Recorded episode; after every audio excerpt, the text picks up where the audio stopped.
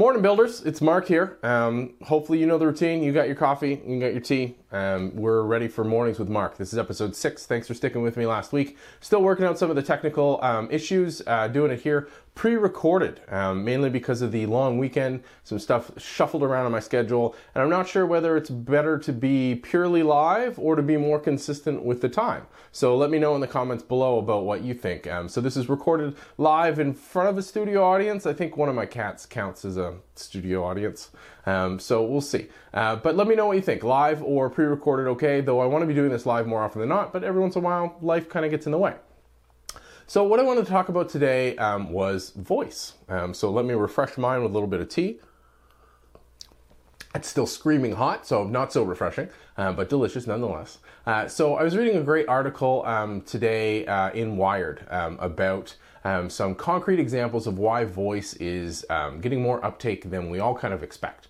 Um, so through podcasts, through smart speakers, um, through audiobooks, um, it's really taking over. And I think there's a really easy explanation that a lot of people kind of overlook. That's because as well as much as the written word is lovely and uh, it's um, really effective, it is really hard to communicate complex idea uh, complex ideas at a low enough comprehension level to reach a mass audience where you can uh, convey more complex information via voice or via video here, live or recorded, um, because you're getting more clues, right? So if you're simply reading the words that I've written on Medium, then you're adding your own um, inflection, your own emotion, your own understanding based on how I've constructed my sentences and, and the language I've used. And maybe that's effective, maybe not. I'm not the greatest of writers, so it's probably not as effective as it could be. Whereas if I'm reading that to you via podcast or an audiobook, now you understand where I'm putting emphasis and the tone because you're literally hearing it.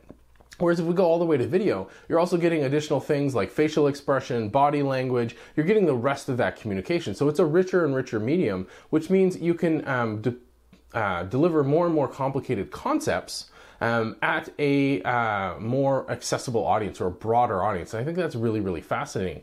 When it comes back to building things, a lot of the questions I get asked around voice are, you know, is it secure? What are the privacy concerns? And yeah, there's a lot of stuff that just hasn't been worked out yet. Um, so, you know, you can dive into the AWS cloud and you can fire up things like Lex, which powers Alexa. Um, you can do things like Polly, which lets it speak back to you. You can make a really convincing and compelling chatbot. Um, are there privacy concerns there? Depends on the data you're do- you're using. Um, there's always privacy concerns with everything. The biggest challenge around voice right now is authentication. Whether or not um, my uh, voice tools know it's me. Do they know it's me versus you? So easy way to do that is you know walk into anybody's house and say, "Hey Alexa."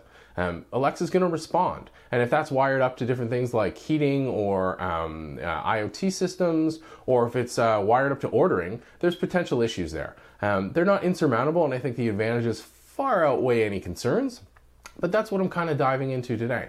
I'm looking at that kind of um, uh, implications, what are the privacy challenges, and that's going to tie into um, some of the um, operational technologies that I'm talking about at things uh, places like South by Southwest, which I'll put a link to down below, where I'm talking about rogue robots, and I think voice um, has a big play there, um, as well as just generally how we interact with our technology. Um, lots of crazy stuff to think about, and it's only Tuesday. So hopefully you guys had a great weekend. Hopefully this has sparked some interesting thoughts for you. Always looking to um, interact, uh, looking to have a conversation. Let me know in the comments below or online. I'm Mark Have a great day.